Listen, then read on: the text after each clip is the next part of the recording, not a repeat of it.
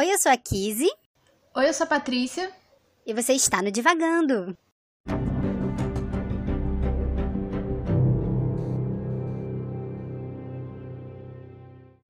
Oi, pessoal, como vocês estão?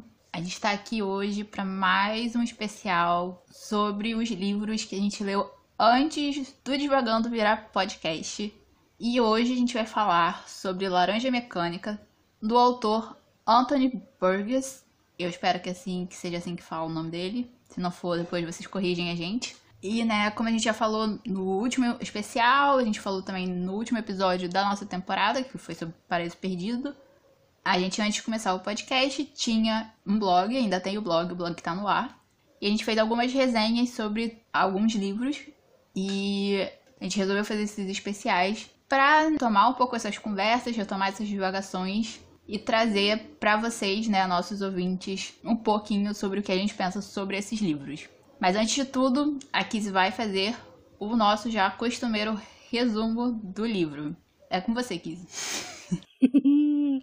é sempre um desafio fazer um resumo na vida e principalmente de Laranja Mecânica. Mas a Laranja Mecânica conta a história do Alex, é uma narrativa em primeira pessoa, que ele é um adolescente, ele tem por volta de 15 anos, mais ou menos. E é uma leitura estranha, assim, é, é, diferente porque contém muitas gírias. E umas gírias feitas apenas para esse livro, né? Não é nenhum dialeto de nenhum, enfim, grupo social existente na Inglaterra naquele tempo. Não. Era apenas um dialeto mesmo que ele fez para o livro. E o Alex é esse menino que vive numa gangue, que num, num, grupo de amigos que sai pelas noites, batendo nas pessoas, roubando, bebendo, numa situação de muita violência, assim os pais não têm o controle sobre a vida dele, né? Não conseguem fazê-lo ir à escola, então ele comete atrocidades todos os dias, né? Estupros, assassinatos, violência física, né? Bate nas pessoas por motivo nenhum, só pelo prazer mesmo, né? De ter essa sensação de poder. E num determinado momento ele é preso, né? E aí ele acaba fazendo parte de um programa do governo para acabar com essa ultraviolência, né? E é a partir disso, né, é uma coisa psicológica que vai associando as imagens de violência, né, os atos violentos à dor, né? E ele sente essa dor e isso é, é uma forma de tirar essa violência dele. E o Alex vai ter que lidar com essas consequências, né, dos atos dele e do que fizeram com ele por conta dos atos que ele cometeu. Laranja Mecânica é o início aí da literatura distópica, né? Ele vai falar sobre essa Inglaterra aí futurística, mas é, talvez não tão futurística assim. Mas é basicamente essa a história de Laranja Mecânica. Como foi essa leitura? Eu sempre adoro fazer essa pergunta. Então, foi, eu acho que relendo os nossos textos, né, foi muito esquisito. É muito esquisito ler, porque, né, como é o Alex narrando, ele fala a partir dessa gíria, né? Desse dialeto que é o Natsa, ou Natsa, não sei falar, mas enfim. Ele narra, né, o livro a partir dessa gíria, dessa linguagem, e é muito difícil. É muito complicado. As palavras não querem dizer o que você acha que elas querem dizer. Quando você acha que você está gravando o que alguma coisa quer dizer, você descobre que aquela coisa não era aquela coisa. É, então, Deus abençoe os editores que resolveram fazer o glossário. e que, né, é porque o livro, originalmente, ele foi publicado sem o glossário. Então, as pessoas só pegavam aquele livro escrito daquele jeito e, provavelmente, sim, não entendiam nada. E aí eu não lembro se foi o editor americano que botou o glossário, ou se foi algum editor inglês que começou a botar o glossário. Mas todas as edições brasileiras têm ele, então fica um pouco mais fácil e você realmente passa o livro inteiro assim, você lê uma frase, aí você vai no glossário para saber o que, que é. Aí você volta, aí você continua, aí você vai, volta, vai, volta, vai, volta. Até você realmente começar a gravar alguma coisa. e aí você não precisa ficar voltando o tempo todo. Mas é isso, é esquisito, é muito diferente e é muito estranho. E assim, para mim foi muito estranho porque eu tenho uma relação esquisita com a violência. Ao mesmo tempo assim que eu não gosto dela, eu não apoio, né, nenhum ato violento eu fui aquela adolescente que gostava dos filmes do Tarantino, sabe? então.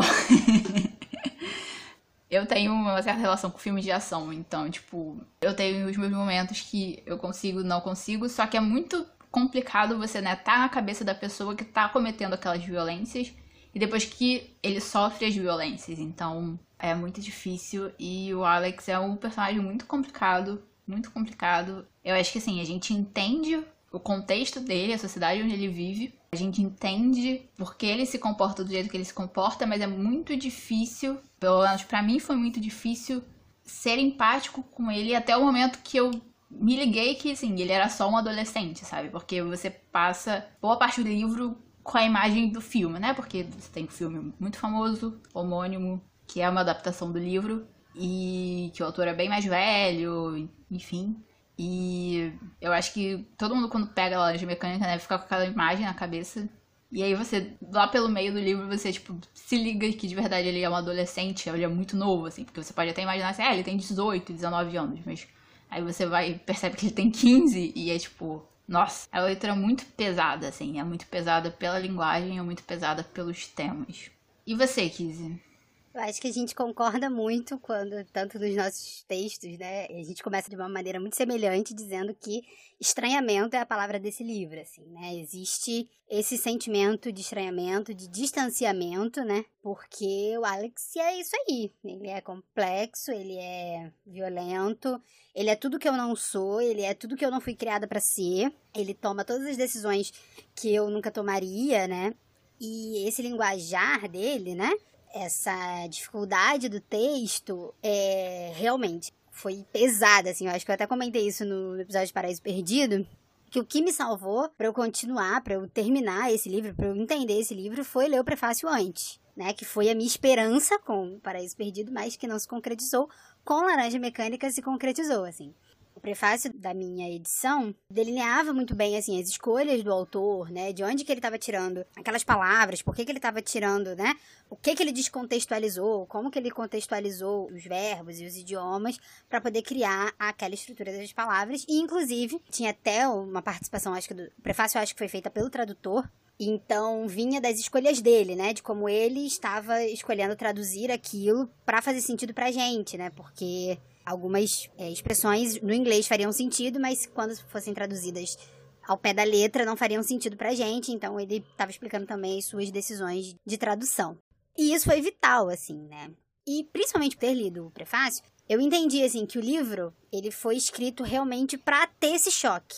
Para você não entender mesmo, para você estar tá ali meio que desassociado do que você tá lendo, para você ter esse choque mesmo entre culturas. Então eu tentei ao máximo não ler o glossário, o que, sabemos que foi uma catástrofe. Mas E isso tornou a leitura muito mais difícil, muito mais cansativa.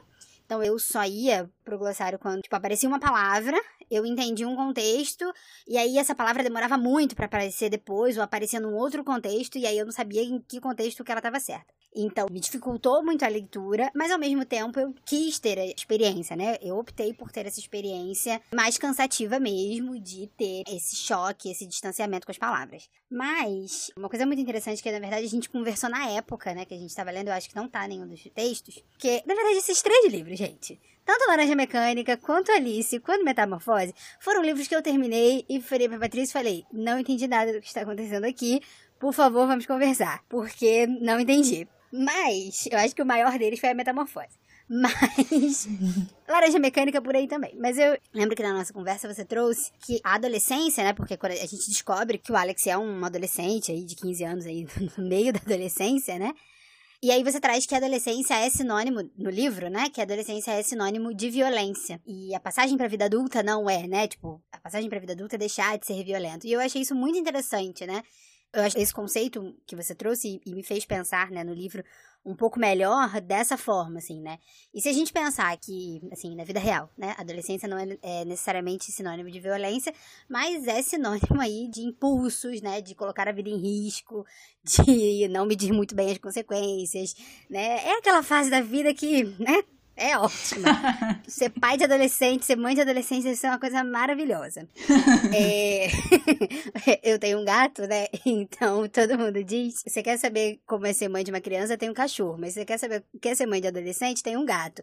E é realmente isso, gente. Eu não sou mãe de pessoas, né? Eu não sou mãe, mas eu tenho um gato e é basicamente bem parecido. É... toda essa impetuosidade, sabe? Eu quero fazer o que eu quero e dane-se o que vocês vão pensar, e é isso isso é bem coisa de adolescente.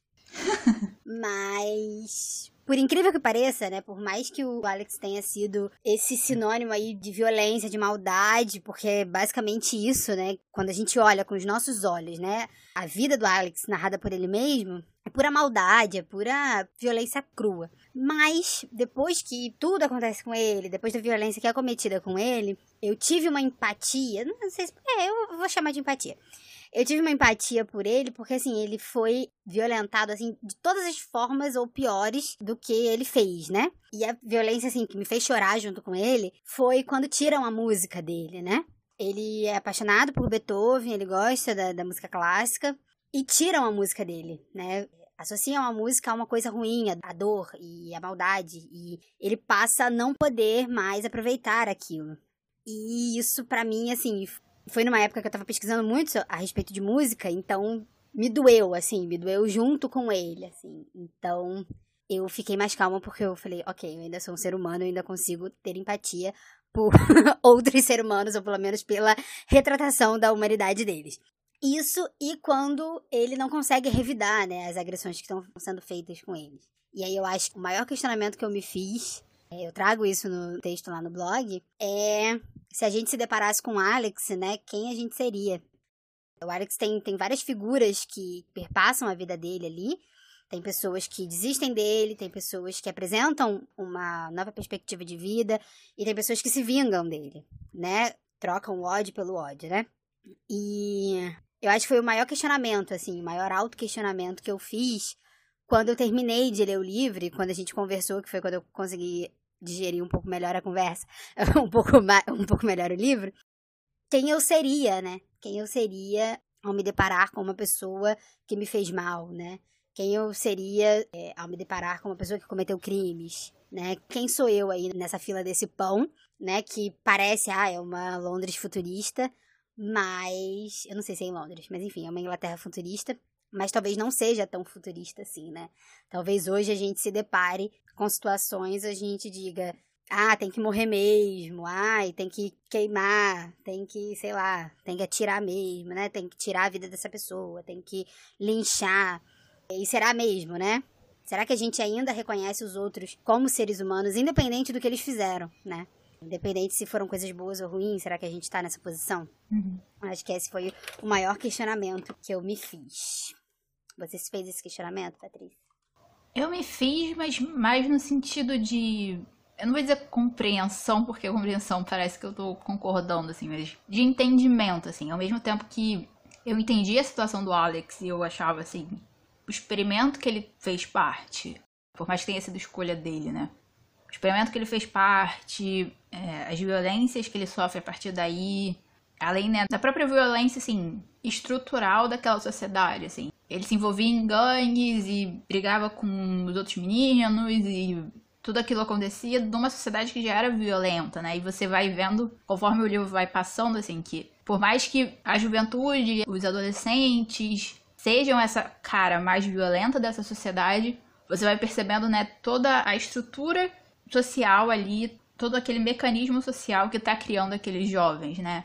E isso fica muito claro a partir do experimento e do que ele sofre mesmo a partir desse experimento, desses momentos assim, que as pessoas se vingam e batem nele e maltratam ele. E ele não pode revidar porque ele foi condicionado a não revidar, sabe? Ele foi condicionado a qualquer proximidade de violência, ele passa muito, muito, muito, muito, muito, muito mal. Então ele não consegue, às vezes, nem assim, ver, né? Nem tá perto dali. Mas voltando um pouco ao que você falou no início, assim, eu achei muita coragem sua de tentar ler sem o glossário. Eu fui nesse ímpeto e eu falei, não vou conseguir, e aí eu ficava indo e voltando, que nem eu falei. E outra coisa que você falou que eu acho legal de pontuar é que foram a partir dessas conversas, desses livros, né, que a gente teve, feito os textos e depois a gente, né, conversava, inclusive, para conseguir escrever os textos, é que surgiu realmente a ideia do podcast, né? Porque a gente percebeu que, tipo, a conversa era muito mais fluida e muito mais. Não vou dizer fácil, assim, mas era. Interessante. eu acho que é a palavra que eu usaria. não só interessante, assim, mas é. De um jeito, assim, é mais cru, mas é mais íntimo. Não sei se íntimo também é a palavra, mas assim. Eu vou me meter de novo na sua descrição, mas eu diria profundo. Sim. Porque assim, eu lembro que a gente conversando sobre laranja mecânica, a gente teve umas super divagações, assim, né? Uhum. A gente entrou muito no que o autor queria, por ser uma história muito cíclica, assim, né? Todo mundo que o Alex passa fazendo mal, de alguma forma retorna na vida dele. E aí, acho que a gente teve uma discordância quanto ao final, embora agora eu não lembre qual. Mas. mas a nossa conversa geralmente é o debate mesmo de ideias, né? De dizer, eu entendi isso, eu entendi daquilo, vendo pelo ponto de vista do autor, que é basicamente o que a gente faz aqui hoje, só que falando, porque geralmente a gente começava pelo WhatsApp, então a gente escrevia ou gravava áudio. sim, sim. é. Então, assim, isso é uma coisa que eu achei legal de pontuar, porque foi realmente, assim, desses livros que a gente percebeu assim, não, a gente precisa conversar sobre esses livros, a conversa é muito mais rica. E aí a questão, assim, de alguma forma, assim, eu já sou essa pessoa que eu não. Por mais raiva, por mais, assim, ímpetos raivosos e violentos que eu possa ter na minha cabeça, eu sempre vou ser a pessoa que vou parar e vou, tipo, não, respira fundo, para, você não pode sair socando as pessoas no meio da rua. respira, tipo, não é isso, a gente entende, né, as situações a gente entende que, assim, a violência sempre vai ser parte do nosso mundo, de um jeito ou de outro. E é claro que você ser vítima de violência é uma coisa trágica e muito difícil. É sempre complicado você estar tá nesse lugar de vítima. Mas eu, assim, por formação política, formação acadêmica e humanista e de personalidade, de tudo, eu acabo sempre sendo essa pessoa que, assim, a pessoa pode ter cometido os piores crimes e eu sempre vou dizer assim, não, pena de morte, não, tortura, não. Então, por pior que o Alex fosse, mesmo no livro, você tá presenciando, assim, tem uma cena muito pesada de estupro no livro, então, assim, se você né, você é sensível a qualquer tipo de violência, assim, não é o livro para você ler, nem o filme também, o filme é outra história, meu Deus do céu. Mas Se você não for esse tipo de pessoa que, né, aguenta, se você é sensível, se você tem traumas, assim, não é esse livro, não é para você realmente. Se você é uma pessoa assim que lida com isso mais tranquilamente, você achou interessante, tipo, leia, porque é muito interessante, mas as descrições das violências são muito pesadas. E mesmo com tudo e com toda a raiva que eu sentia dele, da sociedade, do que estava acontecendo ali, a partir do momento que ele é preso, eu já sabia, tipo assim, cara, ele é mais uma vítima, sabe? Dessa cadeia social, né? Que a gente vive, inclusive, assim, na vida real, de tipo, você tem, assim, um. um... Eu não vou saber o termo específico, né? Mas que é, é isso, assim, você tem todo um encaminhamento de pessoas e de jovens que levam à prisão, né? Por diversos motivos. E o Alex era esse jovem. Ou ele acaba morto, ou ele acaba preso e ele acaba preso. E ele se voluntaria para esse experimento e é assustador, assim, o que acontece com ele. É assustador também. E você percebe, assim, eu, inclusive eu tava olhando o meu texto agora de novo e o final é meio esse, assim. Porque o, o título em si, ele vem de um detalhe, assim, é um, um pequeno detalhe que acontece no livro. Só que eu achei ele muito interessante, a explicação do, li né? Porque é um autor que ele está escrevendo um livro, ele dá esse nome para esse livro dentro do livro. É, e a explicação dele sobre o título é muito interessante. E toca nessa questão, assim, da liberdade, da maldade. E aí você vê o Alex que se achava livre, porque ele saía por aí de noite batendo e quebrando as coisas e cometendo ultraviolências.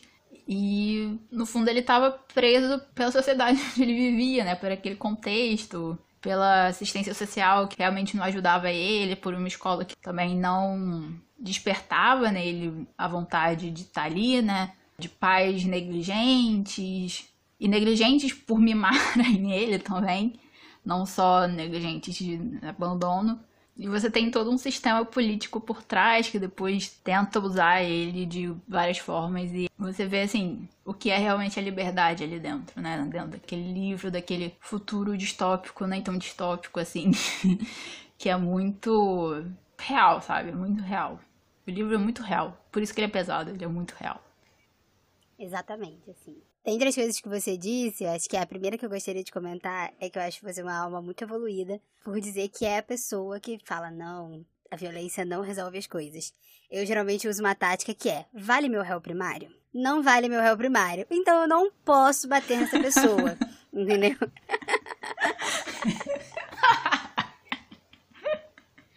É o meu ascendente em peixes, isso. Isso, a minha vontade de bater nas pessoas é realmente o signo em Ares. Mas, o meu sol em Ares. Mas, eu penso, se vale meu réu primário, entendeu? E geralmente é o meu critério. Valeu meu réu primário? Até hoje não achei nada que valesse meu réu primário. Que bom. Então, eu vou gastar com isso? Não vou, é, é banal, entendeu? então, se você tem problemas para controlar a sua raiva e quer dar soco nas pessoas, pensa se vale você gastar o seu réu primário, um processo judicial com isso, entendeu? Se não valer, é isso aí mesmo, entendeu? Deixa pra próxima. Mas acho que só pra gente concluir aqui o nosso episódio sobre laranja mecânica, a Patrícia tocou num ponto, eu acho que fabuloso, que é o que resume para mim, assim, o livro. Que o Alex é realmente um fruto do meio dele, assim, né? De uma sociedade que tá ali totalmente desestruturada, né? Ou está estruturada de uma forma muito ruim. E isso vai desencadeando aí muitas opções e muitas escolhas erradas na vida do Alex. E realmente é um livro muito pesado. Se você é muito sensível à violência, realmente talvez esse livro não seja para você, mas é um livro muito interessante de ser lido para quem quer pensar a violência e para quem quer pensar realmente essas questões do que vale a pena, de quem seria você, né, nesse ciclo aí vicioso e de como a gente reage, né, a essas ações de violência. E é isso, pessoal. Nosso papo super breve sobre Laranja Mecânica do Anthony Burgess fica por aqui. A gente ainda se encontra para mais um episódio especial antes da nossa segunda temporada.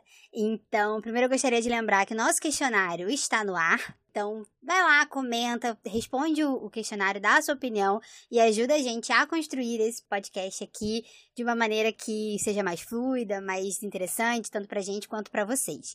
E lembrem-se que nós estamos nas redes sociais. Nós estamos no Twitter e no Instagram com arroba divagando livro. E é lá que você pode conversar com a gente, pode dar sua opinião, pode dizer o que, você concorda, o que você não concorda. E compartilhe aí os nossos episódios com as pessoas que vocês acham que vão querer ler esse livro, com as pessoas que já leram esse livro e você gosta muito de conversar a respeito. Então, compartilhem, divulguem o Divagando. E a gente se encontra no próximo episódio, daqui a 15 dias, falando sobre a metamorfose de Franz Kafka. E é isso, pessoal. Um beijo. Beijo, pessoal. Até o próximo episódio.